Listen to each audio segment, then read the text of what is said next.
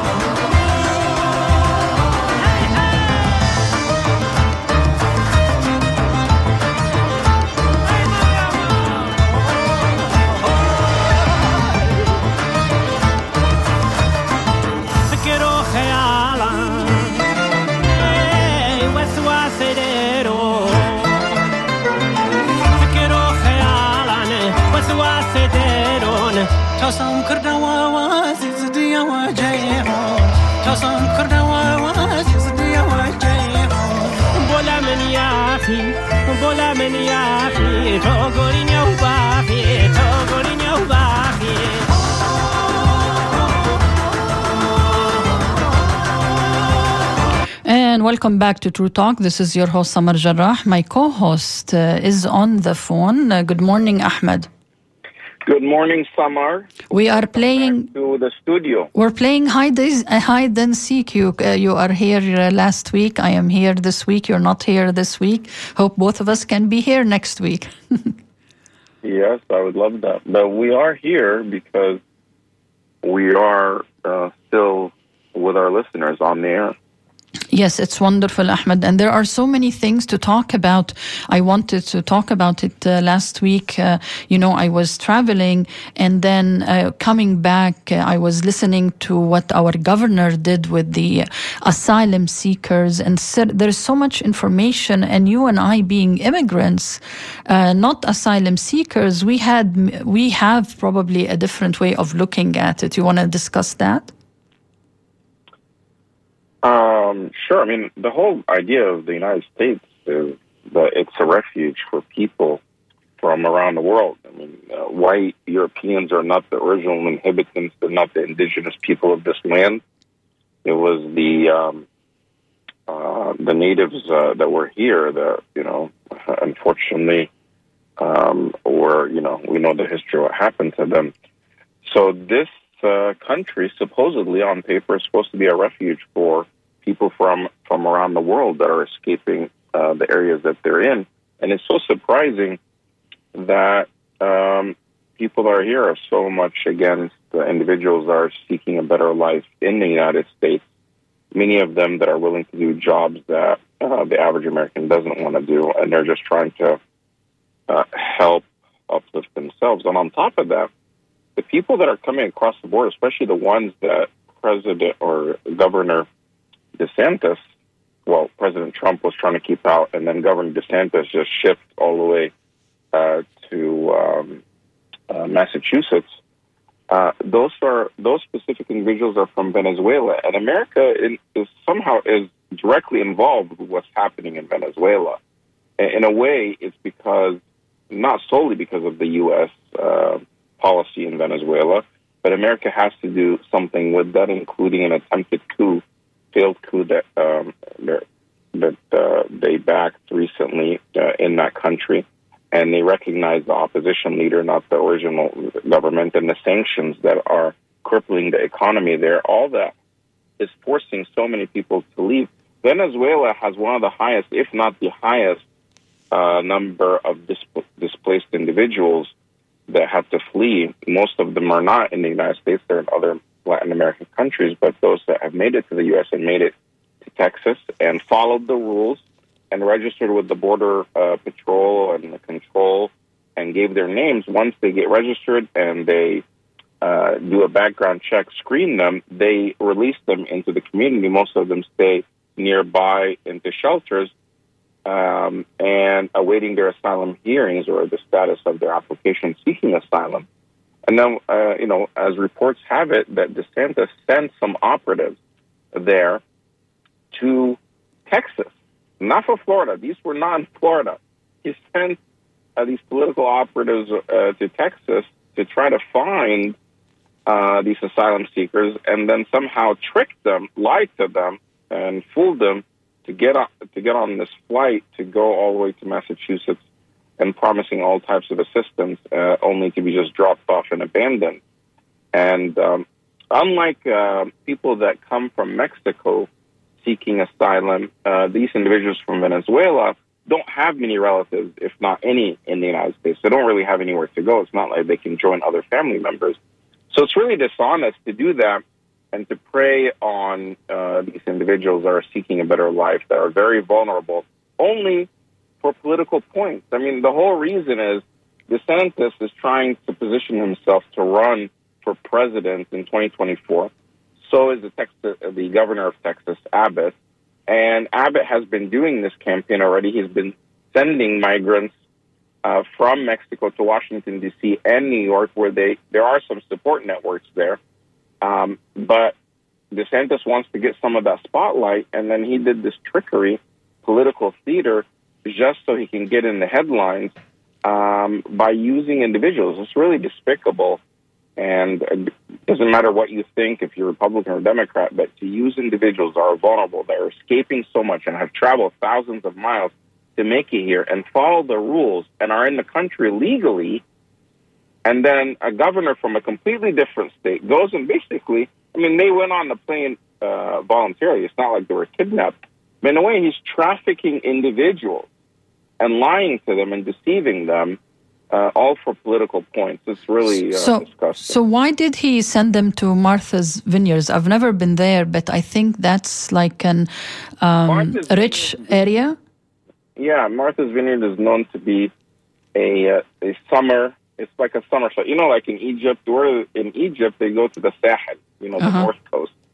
Uh, so in Martha's Vineyard, Massachusetts, and in the northeast, uh, Martha's Vineyard has become this um, bastion of uh, elites. They go summer, you know, do their summer vacations there.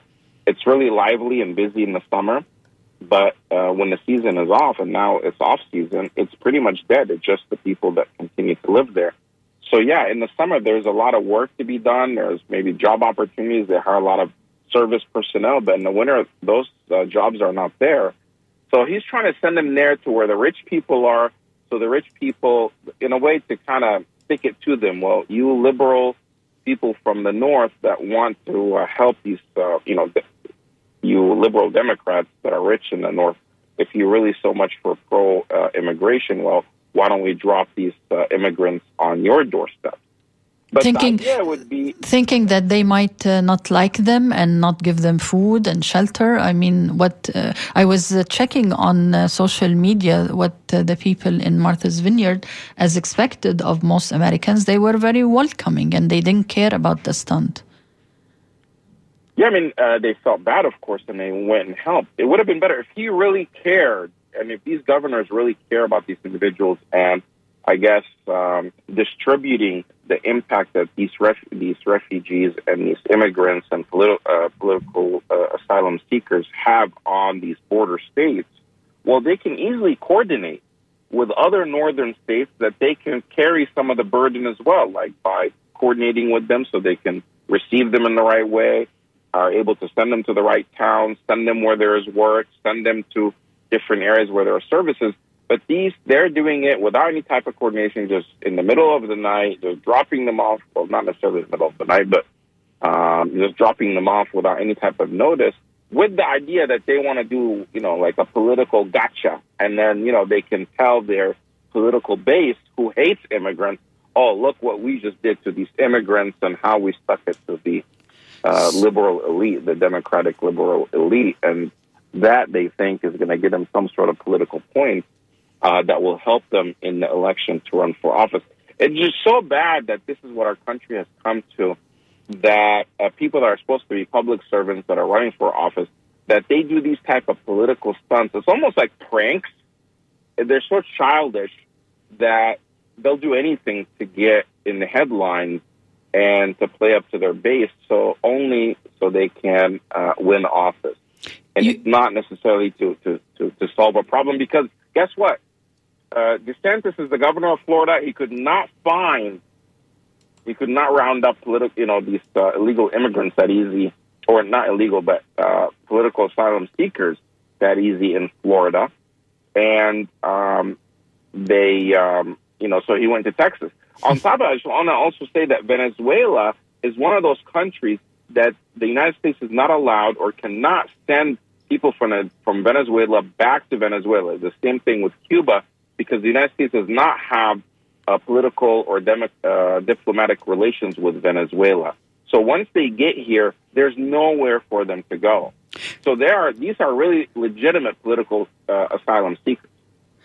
Uh, Ahmed, let me just remind our listeners that they're listening to True Talk, and I am your co host, Samar Jarrah, who is back after being away for two and a half months, the longest I think I stayed away. And my co host, Ahmed, is on the phone. He is traveling at the moment, too, and we're discussing uh, being both of us immigrants, we are discussing what DeSantis did with these people. And I want to go back to you, Ahmed, because like people might think why we are discussing uh, that. But uh, this seems to be a hot topic and people are calling already. So um, I'm going to just ask you one uh, more question and then get uh, uh, these people. Um, you and I came to this country legally, I through marriage, and you because your parents got, I think, think, uh, uh, came here for study and then uh, they stayed and uh, this is I, I, think i can't speak for you but we all came legally.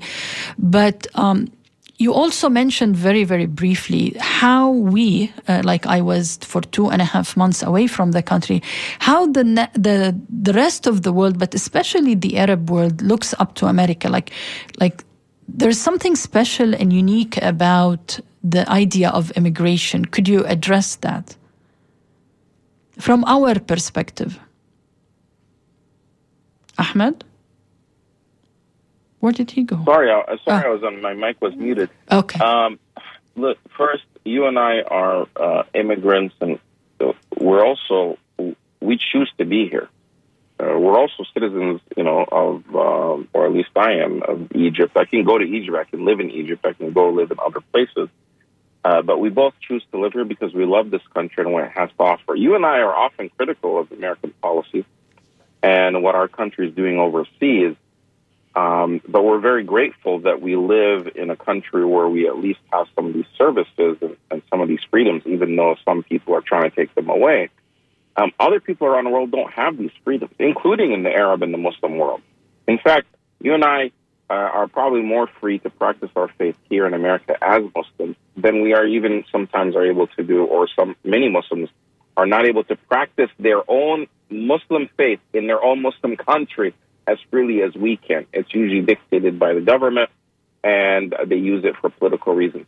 So many people are leaving their countries, coming to the United States for that freedom that is promised, and also for economic, but mostly they're coming for better economic opportunities or because uh, for education, uh, for a number of reasons. Some of them, they just because uh, their countries are so destroyed, uh, especially whether they're in Iraq or Syria, some even Afghanistan. We saw the all the refugees that came from Afghanistan when the Taliban took over mm-hmm. again. But those in Somalia, but so many of these countries that are coming here, uh, these individuals are actually coming to the United States because the, the United States was partly or fully responsible for the tragedies happening in their own land, like in in Iraq. You know, the U.S. invaded that country, bombed them, destroyed their infrastructure. People had to leave. Same thing with Afghanistan. Same thing in you know Somalia and so many. The United States policies and military intervention in those countries are causing people to be forced to leave those countries and are migrating in so many parts of the world. It's not like Egypt is the one that's going around bombing different nations and forcing and displacing individuals. Sure, in the case of Syria, Bashar al-Assad had a lot to do with it, and mm-hmm. it became a proxy war. But the U.S. was also heavily involved uh, in Syria. But people are still continuing to risk their lives, whether whether in the Middle East to get to Europe or whether in Latin America to come to the United States, because they see these different opportunities that are available to us. And you know, America is a land of immigrants, and it should continue being that way. Um, it's not just for one group of people, even though some of these, some unfortunately Republican Party or the right wing or white supremacists think that this is a white only country and it's only for them. That's not true. And it's not going to be the case. And the demographics are constantly changing where uh, that white majority is no longer going to be a white majority, is going to be mm. a non white majority very soon. Yeah, and there was also another article I was reading yesterday or the day before talking about uh, the religious makeup of these immigrants right. and how these uh, conservative Republicans are uh, shutting uh, out uh, Catholics and Protestants that are mainly uh, coming here. But let me take Mike from Sarasota, Ahmed, if you have a few minutes to wait. Mike, go ahead, you're on True Talk. Oh, thank you very much for taking my call. I want to respond to a comment you made, Summer which I think is an economy with the truth. You mentioned that the people on Martha's Vineyard welcomed these immigrants. In fact, within 72 hours, Mike? Mike? Mike, I lost you. Uh, Mike, I lost you for a few seconds. Can you repeat from the beginning, please? Mike? On it, very succinct. It said liberals deport migrants. Okay. Uh, I hope I can hear you uh, correctly. All, all, I could hear is once he said within 72 hours and then it cut off. Uh, yeah, I think he's can saying. You hear me now? Yeah, yeah, go ahead. Go ahead. Okay. What happened right. after 72 hours? A- after 72 hours, the people of Martha's Vineyard deport, uh, uh, put the immigrants on a ferry, literally ferried them off the island to a military base on the mainland. Now, this military base has got guards on it so people can't enter or leave uh, without authorization. And the New York Post put a great headline on the whole affair, uh, succinct three great words: liberals deport migrants. Okay, Mike. Thank you. Do you have any comment, Ahmed? I, I don't think that's really uh, accurate because deportation would mean that it was. Um, deportation, I think uh, the deportation means you leave the country. They're not deported; they're still in the United States. I think they put them in a different town in Massachusetts Massachusetts. I'm not sure if it's a military base, but a place that was better equipped to provide them services. I mean, how are you going to feed all these people? Where are they going to sleep? Uh, they had to put them in a place where you could have enough, uh, you know, provide these services. Okay. Let me go to uh, Jack in Dover. Good morning, Jack. Hi, good morning, Summer. Thank you for taking my call. Summer, um, I understand, you know, where the, your point, the direction that everybody's going with regards to um, immigration and stuff. But I saw on WEDU last night a, a story about the Jewish uh, people during uh, the war against Germany and the fight against the Nazis, the concentration camps, and the people that were liberated from there and brought to America. And don't quote me on this, but I could have sworn they said that they were brought to North Carolina. Um, maybe somebody that's Jewish might know um, that's correct, but they showed pictures, and the uh, immigration camp looked exactly, almost exactly like the concentration camp in Germany. They had barbed wire around them. Um, they were barrel styled, um, and they talked about how the Jewish people were not allowed to have jobs um, so that they would compete against the Americans. And so to say that you know what's going on now, you know, with the immigration is new. It's not. It's the way America seems to have been for quite some time, and maybe now is the time for it to change. But um, you know, it's just sad to to think that the you know it could go on for as long as it has. That that people can just be treated like cattle. Uh, yes, Jack. Actually, uh, there is um, uh, several websites uh, that you can go to and read about uh, ships that were turned uh, away from the east coast and the west coast, and many of the Jews who were running from Germany and the Nazi persecution ended up in Latin America, and this is where they flourished, and this is why we have so many successful Jewish Latin Americans is because they were turned away from the U.S. And also, Jack, one time I think I did an interview, um, can't remember his name, uh, but a Muslim scholar, and he was telling me about uh, cases where people were becoming citizens according to the skin color. So, for instance, if you are from Syria, and in Syria, you can have green eyes and you can have black eyes and dark complexion or white complexion. So there was the Syrian Christian who had to go to court to prove that he is. Uh, not a Muslim uh, and not brown and not black, but he is kind of uh, darker uh, skin. So, yes, uh, Jack, there are many stories, but also there are uh, very, very good stories. And still, I believe that the US Constitution is one of the best constitutions out there.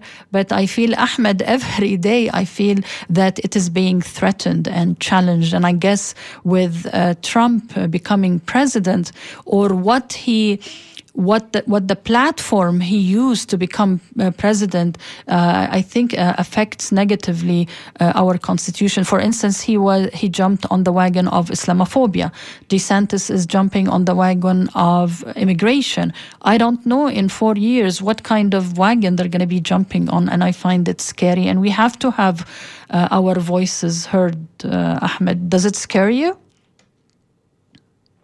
Yeah, of course, scares me. But uh, what's more scary, uh, it does scare me. Uh, but part of that um, is the confusion that's now, you know, you add with the social media and the technology and uh, Twitter and the news clips and how things can go viral and misinformation mm-hmm. campaigns.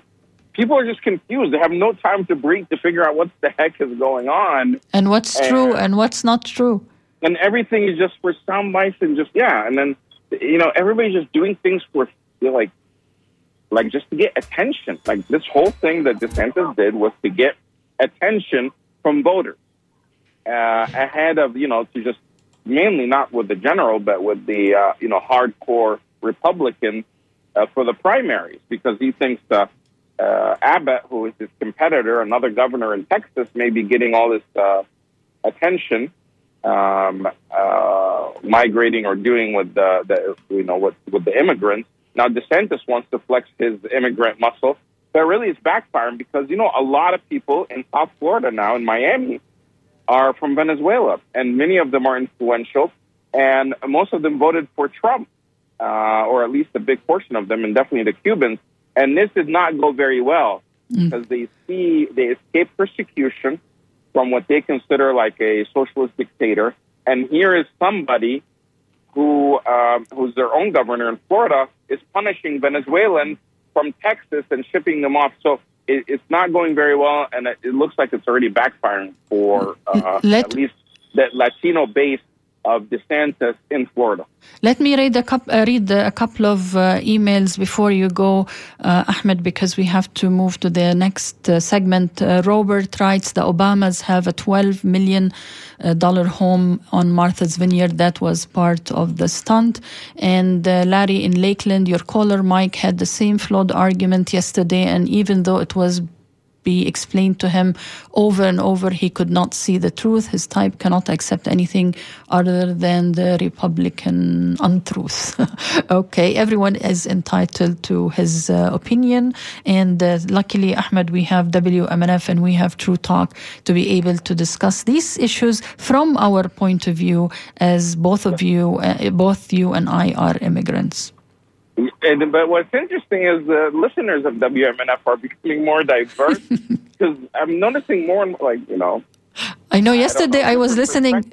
I was listening to an amazing show yesterday. I can't figure out, uh, but the, there was a lady and a gentleman, very, very, uh, very like very very responsible what they were saying. And there was a caller who called and added to the uh, depth of the in, in, uh, conversation. But then you had people calling and saying that these are illegal immigrants. Although it is proven a fact that they are uh, legally in this country they are just waiting to see if their papers can be processed as uh, uh, asylees.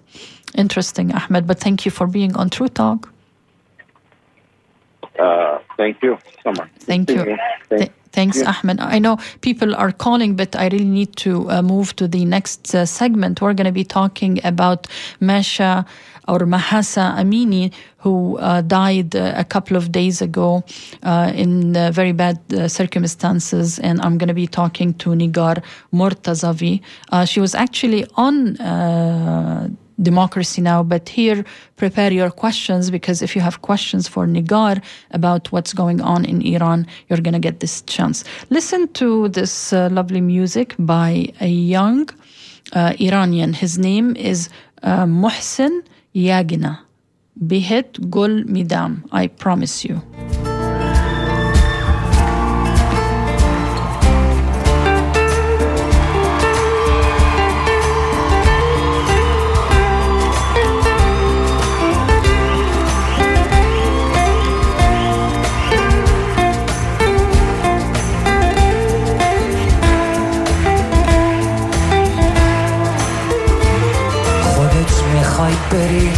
خاطرشی اما دلت می سوزه تظاهر می‌کنی عاشقمی. این بازی هر روز نترس آدم دمه رفتن همش دلشوره می‌گیره. دو روز بگذاریم دلشوره ها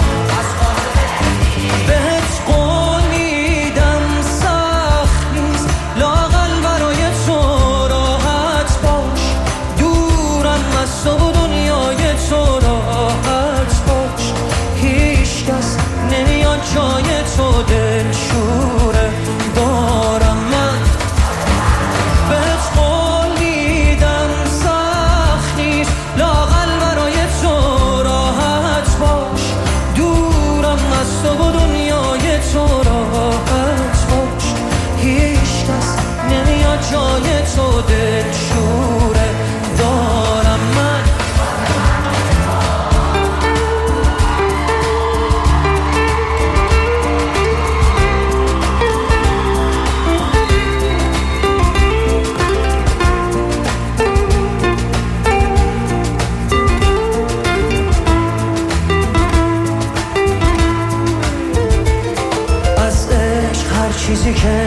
می‌شناسم و از من گرفتی تو تو باقی مونده. احساسم و از من گرفتی و می‌خوای من باشی و یادت بره.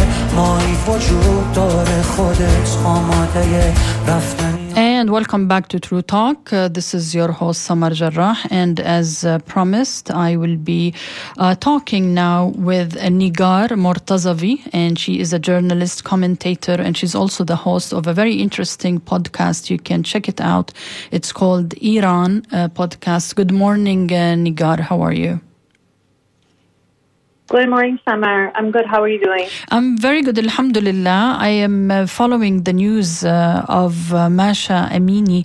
Uh, she is uh, Iranian of uh, Kurdish descent, I think, and she was um, heavily beaten by the what you call, I think, in English, the morality police. I don't know what they call it in Iranian, but in the Arabic language, I think they call them Hayat al-Amr bil-Ma'ruf wa nahi an al-Munkar because there is a similar or used to be a similar type of morality police in Saudi Arabia, but they stopped it. Before we talk about um, the uh, Mahasa, what's this morality police? When did it uh, start? Has it always been part of uh, the Iranian uh, culture? Well, uh, Samar, it's the part of the law, the mandatory hijab that has been imposed on women since after the revolution, and the morality police is tasked with enforcing it. But it's not really part of the Iranian culture to force this this hijab or this religious belief on other women who don't believe it. Now we even hear religious women and men saying there was an online campaign saying that we are religious or I am hijabi, as these women are saying, but I don't, I disagree with the morality police, with Gasht Ershad, and that this shouldn't be done in our name or in the name of our religion. So I, I'm personally not a religious person, but the state, the Iranian government, has been doing this for years, for decades, in the name of the religious community, claiming that this is what the majority of Iranians want time and again, government officials have said that this is part of our culture, this is part of our norm, and this is what the Iranian public demands. But now we're seeing not only from the protests, but also from online campaigning and even from uh, officials, some former government officials, current members of parliament saying that this should stop and this kind of violent harassment against women in the public uh, is they're saying it's irrational, it doesn't work, it's illegal because it's not really mandated in the law that this uh, mandatory hijab should be enforced so violently and with lethal violence. And um, also, there's religious scholars who are saying that this is just immoral and un-Islamic. Yes, I, I am glad you mentioned that because in Islam, uh, لا إكراه في الدين, no compulsion in religion. So if if people, like you said, if if the morality police is there because this is what the people want, so why do they have to police the people to enforce uh, religion uh, on them? But um, do they tar- exactly exactly? Let me on add Yeah. to your point. That's exactly what some religious people are saying. They're saying those who want to wear it and observe the Islamic dress code will do it anyways, but those who don't want to wear it by violently harassing them, you're actually pushing them further away. Now there's this growing sentiment of anti-religiousness among the younger generation, and people are just um, ha- being fed up with all of it because of this type of forcing. What this one religious scholar was saying was that by trying to force a virtue or what they consider a value, you're just turning it into the opposite of itself and turning young people further away from what you're trying to promote. I think they also belittle the idea of hijab because it's not a matter of covering my hair. I mean, I can just abide by the rules and cover my hair. But to cover your hair, it takes a lot of strength. And to decide to wear the hijab, uh, I think requires a lot of other uh, religiosity and deeper meanings. You can't just ask women to cover their hair and think that you are implementing uh, a tenant of the faith. Don't you? Don't you see that? Yeah, well, this is this is again.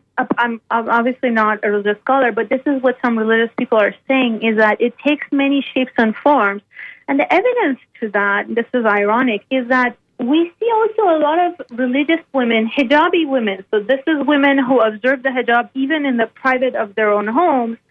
They also get stopped and arrested by the morality police in the public because it's so subjective. It's very subjective of what that agent at that moment is deeming un-Islamic and un-Islamic dress or an un-Islamic behavior, and then stopping and having this authority to stop and detain women and essentially treating them like criminals. So that's why we're also seeing the opposition, even from religious people who are saying, yes, we want to have observe our own belief, but we don't want it to be forced on other people, in, in and also in such a subjective way. So, are they like a government paid organization? How do you become a morality uh, police agent? Yes, so it's but literally called the Guidance Police Gasht Ershad, uh, which is part of the bigger police force. They essentially have their men and women who are part of the big force, and they have the same authority as the police does. They are supposed to be, as the state claims, they're supposed to be guiding people, mm-hmm. quote unquote, as they're called guidance police, but they also have the authority when, when women and men refuse to be guided, and we also see a lot of resistance to them on the streets from images. When they refuse to be guided, then they have the authority to arrest them, to throw them in police vans. So they have these famous police vans, not just cars, but actual vans that go around towns and arrest people who are refusing to be guided and then bringing them to the station to for training and further guidance. Uh, and then sometimes they take uh, they make them sign papers and and uh, uh, commit that they won't repeat this offense. So it's it's really treating people um, like criminals and with that kind of police authority simply for um, dressing the way they dress. And also, I want to uh, emphasize we've seen images of Mahsa. We've seen a video of this Mahsa Amini, the young woman in detention, so after she was arrested. And what a lot of these religious people are also pointing out is that she was dressed normally. She was dressed, she had a scarf on, she had a long uh, manto or a robe. And she, a lot of people, one of the big questions is what exactly was wrong with her? That she was arrested. Again, goes back to the subjectivity of how these agents pick and pick on people and choose who to arrest, and uh, then eventually becomes this lethal violence and and the death of this young woman. Let me just remind our listeners that are listening to True Talk, and I'm talking to Negar Mortazavi, and she is uh, of Iranian descent, of course. She is a journalist, commentator, and host of Iran podcast. Can you, uh, Negar, tell us who is Mahsa Amini? What happened to her? Um, so Mahsa Amini, we don't know much about her, but she just seemed like a normal girl, 22 year old Kurdish, originally from the Kurdish region in the western um, part of Iran from a small town. She was visiting Tehran with her family. Apparently, she was riding the metro. And she gets off the metro, and that's where the morality police stops her somewhere in, in central downtown Tehran, and they arrest her and take her to the station. Um, and the police is trying to say that they they had no role in her death, that she suddenly collapsed or ha- had a heart attack, but her family is saying she was healthy. She was a young woman, 22 year old, had no underlying um, health issues, and was um, essentially beaten or subjected to violence in police custody. But I think what's important is that regardless of what exactly led to that moment of her death, she died in police custody. And even according to Iranian law, they were responsible for her life and her health and well-being, and um, and they're, they're responsible for her death. So there's currently investigations happening in Iran by the government, but also the people don't necessarily trust those investigations. They say in the past these investigations haven't been transparent, they haven't been accurate, they haven't been truthful. So um, it's it's part of what's angering people, the response of the state and this lack of transparency and and responsibility uh, for the death of this young woman. What happened to her kind of remind me of the um, killing of Neda Agha Sultan. I think she was also an uh, Iranian, and I think it happened in the t- 2009. And people thought at this time uh, that you know, thing, like people went to the street and demonstrated, and things will happen, but and people are looking at what is happening in Iran, and some people, depending on on which camp they are, on whose camp they are, uh, they are saying, "Oh wow, we are seeing maybe the end of the Islamic uh, revolution and the end of uh, this regime." And some people are saying, "No, uh, too much uh, media hype about it." What do you what do you what is your assessment, Negar, as somebody who studies Iran and is part of there? What do you think is happening? Happening at the moment in Iran? Well, you're right to compare this to Neda Sultan, who was killed on street. She was shot dead uh, in 2009 during the protest. And uh, it, it, essentially became an icon or a symbol for for the resistance back then. This time around, I think it's even more iconic because this is a women's rights issue. This is women asking for a basic right, for their dignity, for being treated um, like equal citizens, and women are at the forefront of these protests. And the icon or the symbol of the protest is also a young woman And um, a, lot, a lot of the slogans are also centered around her name, saying Mahsa or Jina. Uh, her original Kurdish name actually is Jina. So uh, calling her in slogans, saying that you're not dead, you're you haven't ended, and you've just opened the door and the beginning of a path. And it's really, uh, I would want to call it a feminist or a women's revolution. It's really a feminist revolution. Women standing up on the street, risking their lives, um, essentially subjecting themselves to becoming the next Neda or the next Jina or Mahsa, and it's very brave. It takes a lot of courage. Um, these are women in their 20s and their 30s. And it's also, I want to mention that this is building up on other grievances. So, yes, mm-hmm. the spark of this was the mandatory hijab and the um, death of Jina or Mahsa, but it's building up on a lot of political grievances, economic grievances, social, cultural. There's a lot of pressure on Iranian civil society, artists, filmmakers and there have been protests again and again in the past few years, and the state doesn't really address these grievances of young Iranians. They don't address the economic situation. They don't address political repression. They just make things worse. Um, there's also a lot of corruption in the state, mismanagement of resources. And so people are angry and they just keep getting angrier and angrier and more frustrated and feel like they're not being heard. That's why we're hearing a lot of radical slogans and uh, targeting the entire political structure and leadership. And there are, of course, men and young men also in the seat. It's not only uh, Iranian women. Uh, definitely, uh, definitely. So women, like even myself, see themselves in Mahsa, and men see their own sisters or their mm-hmm. own daughters, their own cousins in Mahsa. A lot of people are just saying she was an ordinary girl, and this could have been any of us. This could happen to any of us because the morality police doesn't discriminate. They go after anybody from all walks of life. They even go after religious women and men. So we are seeing this being led by women. We are seeing very brave and courageous images, but it's also very much supported by men.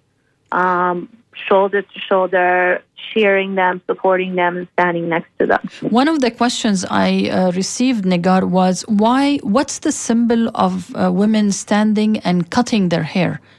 I think there was a very vivid image where a woman was trying to cut her hair, and then uh, a young man jumps on the podium or wherever she was standing on and helped her cut her hair. So, what's the symbol of that, if there is any?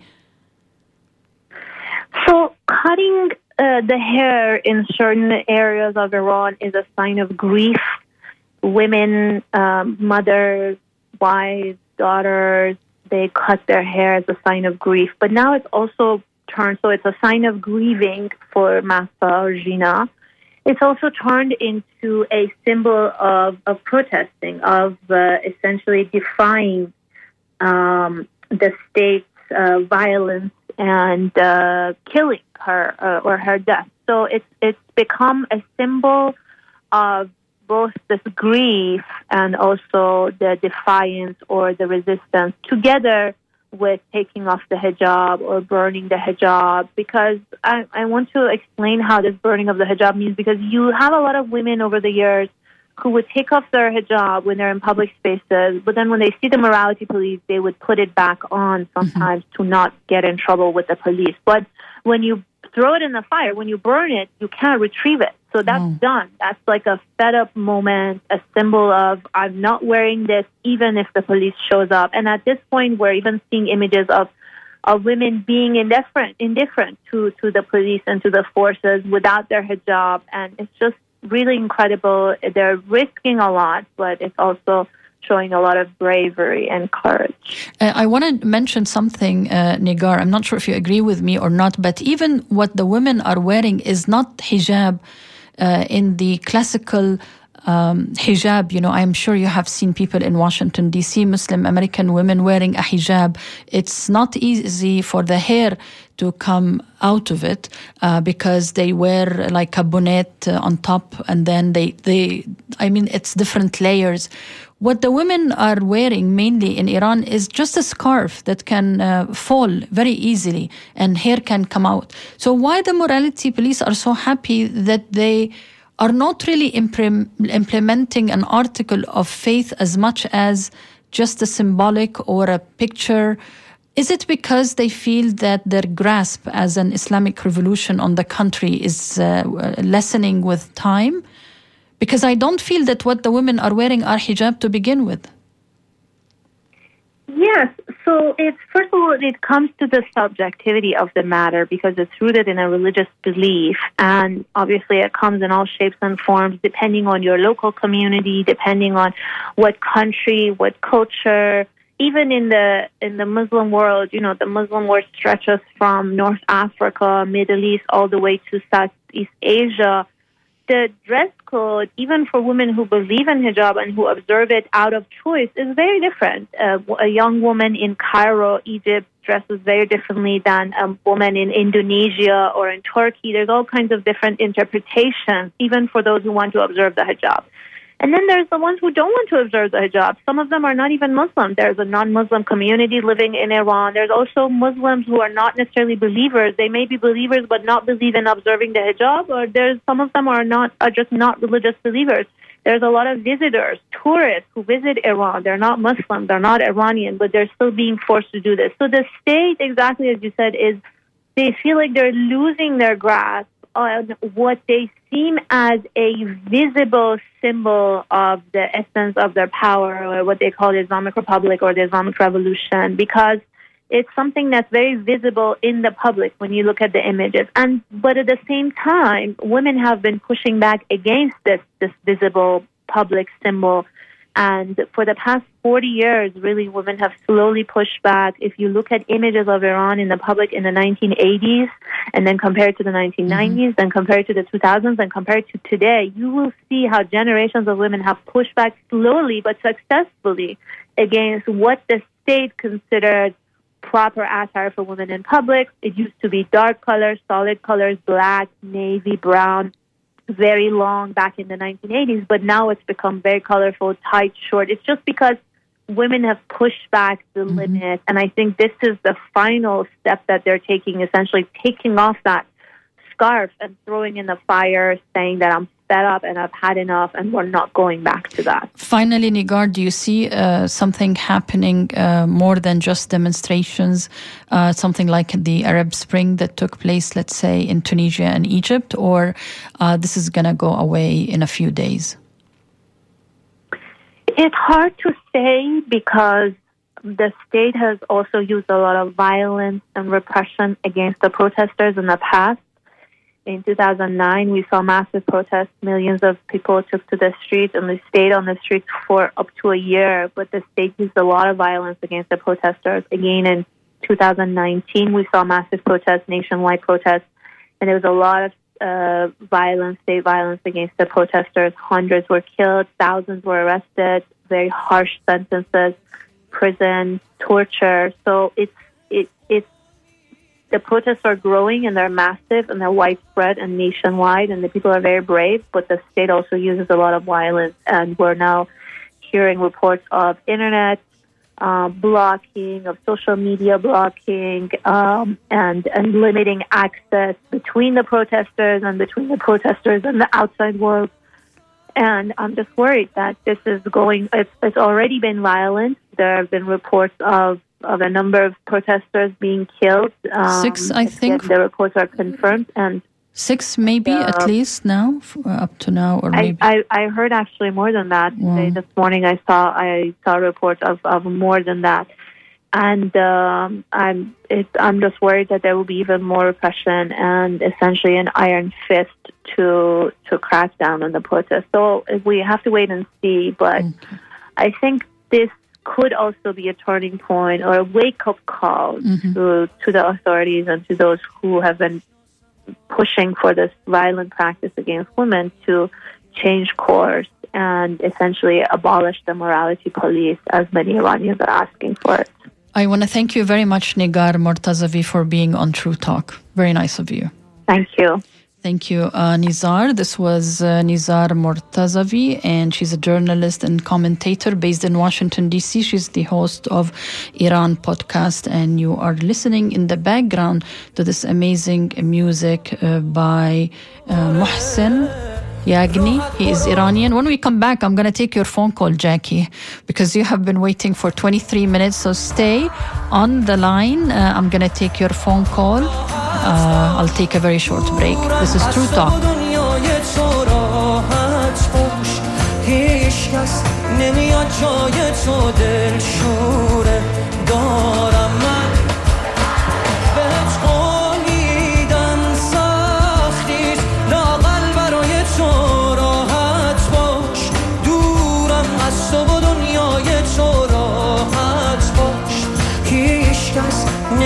جای تو دل شوره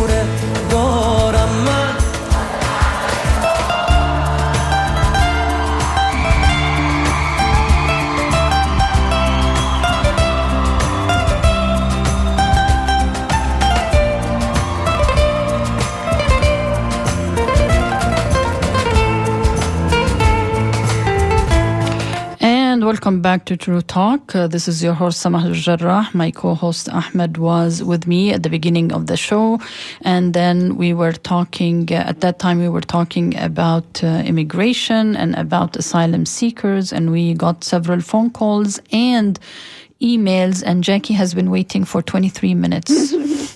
so Jackie, I had to uh, like end the conversation very quickly with Negar. I had one more question, but I thought you can't be waiting for 22 minutes and not let you have your say. So go ahead. Uh, thank you so much, Samar. And, and I, I wanted to, uh, I have two comments I wanted to make, but I also wanted to say I had the pleasure of meeting you, uh, I don't know how many years ago when you were here in Sarasota. And uh, it was all about uh, the women in black support, supporting the women in Afghanistan. And uh, yeah, it was a pleasure.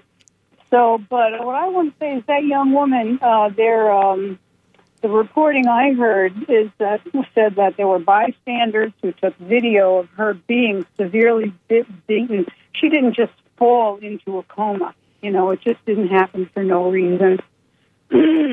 so that was my comment about that. But also, in reference to that call from Mike, um, uh, he's someone also I know personally from down here, Mm-hmm. and I heard his call when he called, and I think it was yesterday. He had the exact same uh, rant going on, and there was a lawyer who was explaining how um, the fact that those immigrants were shipped to Martha's Vineyard would prevent them, because they have no money or resources, it would prevent them from being able to get back to Texas for their appointed court dates as part of the asylum process, and that was part of DeSantis' plan. So that what they're calling a deportation was those people assisting them to get to a military base where they had phones, they could get in touch with other people, and they were back on the mainland. They thought they were getting shipped to Boston. They didn't know they were getting shipped on a you know an island out in the, in the ocean. Actually, Jackie, now they have a lawsuit. Uh, I think uh, in the making, they're gonna uh, have a lawsuit, and I think there are uh, investigations or lawyers trying to look into whether the governor violated any laws uh, when he did this uh, stunt. But my gosh, I am worried about the next election and what kind of platforms uh, these uh, men are planning to run on. Because you know, I always remember Trump and how he did the Muslim ban, and you know, we all these years, Ahmed and I, we keep saying on the show that there is a lot of Islamophobia here, and people sometimes would say no, it was only after September 11, but we moved on, and then comes uh, Trump as a running candidate, and all he can say, and he says Islam hates us, as if Islam is a thing, one thing that can hate America, which did not exist during Islam time. So. I am afraid, Jackie, of what might be the platform. Maybe, for instance, they're not going to be just about shutting the borders or maybe just checking us, the new immigrants. Although I have been here for 32 years, I can't call myself new or young, but maybe checking our loyalty and have some kind of a loyalty card where I cannot criticize foreign policy or the White House or whoever is in the in power. God knows what's going to happen uh, in two years or three years. Is it? Well, they they uh, corporations have some kind of a loyalty oath going on now, where people are not allowed. They they have to say that they will not join the uh, boycott against um, Israel. Yes, Jackie, that's another topic to talk about, but we're running out of time. I want to thank you for your patience and for staying for more than th- 23 minutes. Uh, you love True Talk, so support True Talk and WMNF. Thank you so I much, Jackie. do. I do love True Talk. Thank you. Thank so you. much, Thank you. And I have to apologize for other uh, callers who are just calling now because I think uh, we only have something like 40 seconds. Ahmed and I will be. Um, fundraising very soon. WMNF will be fundraising very soon. Uh, so please uh, show your support and so show your love for the music or show your love for these amazing shows. I myself was listening yesterday and learned something. WMNF Tampa, NPR News is next.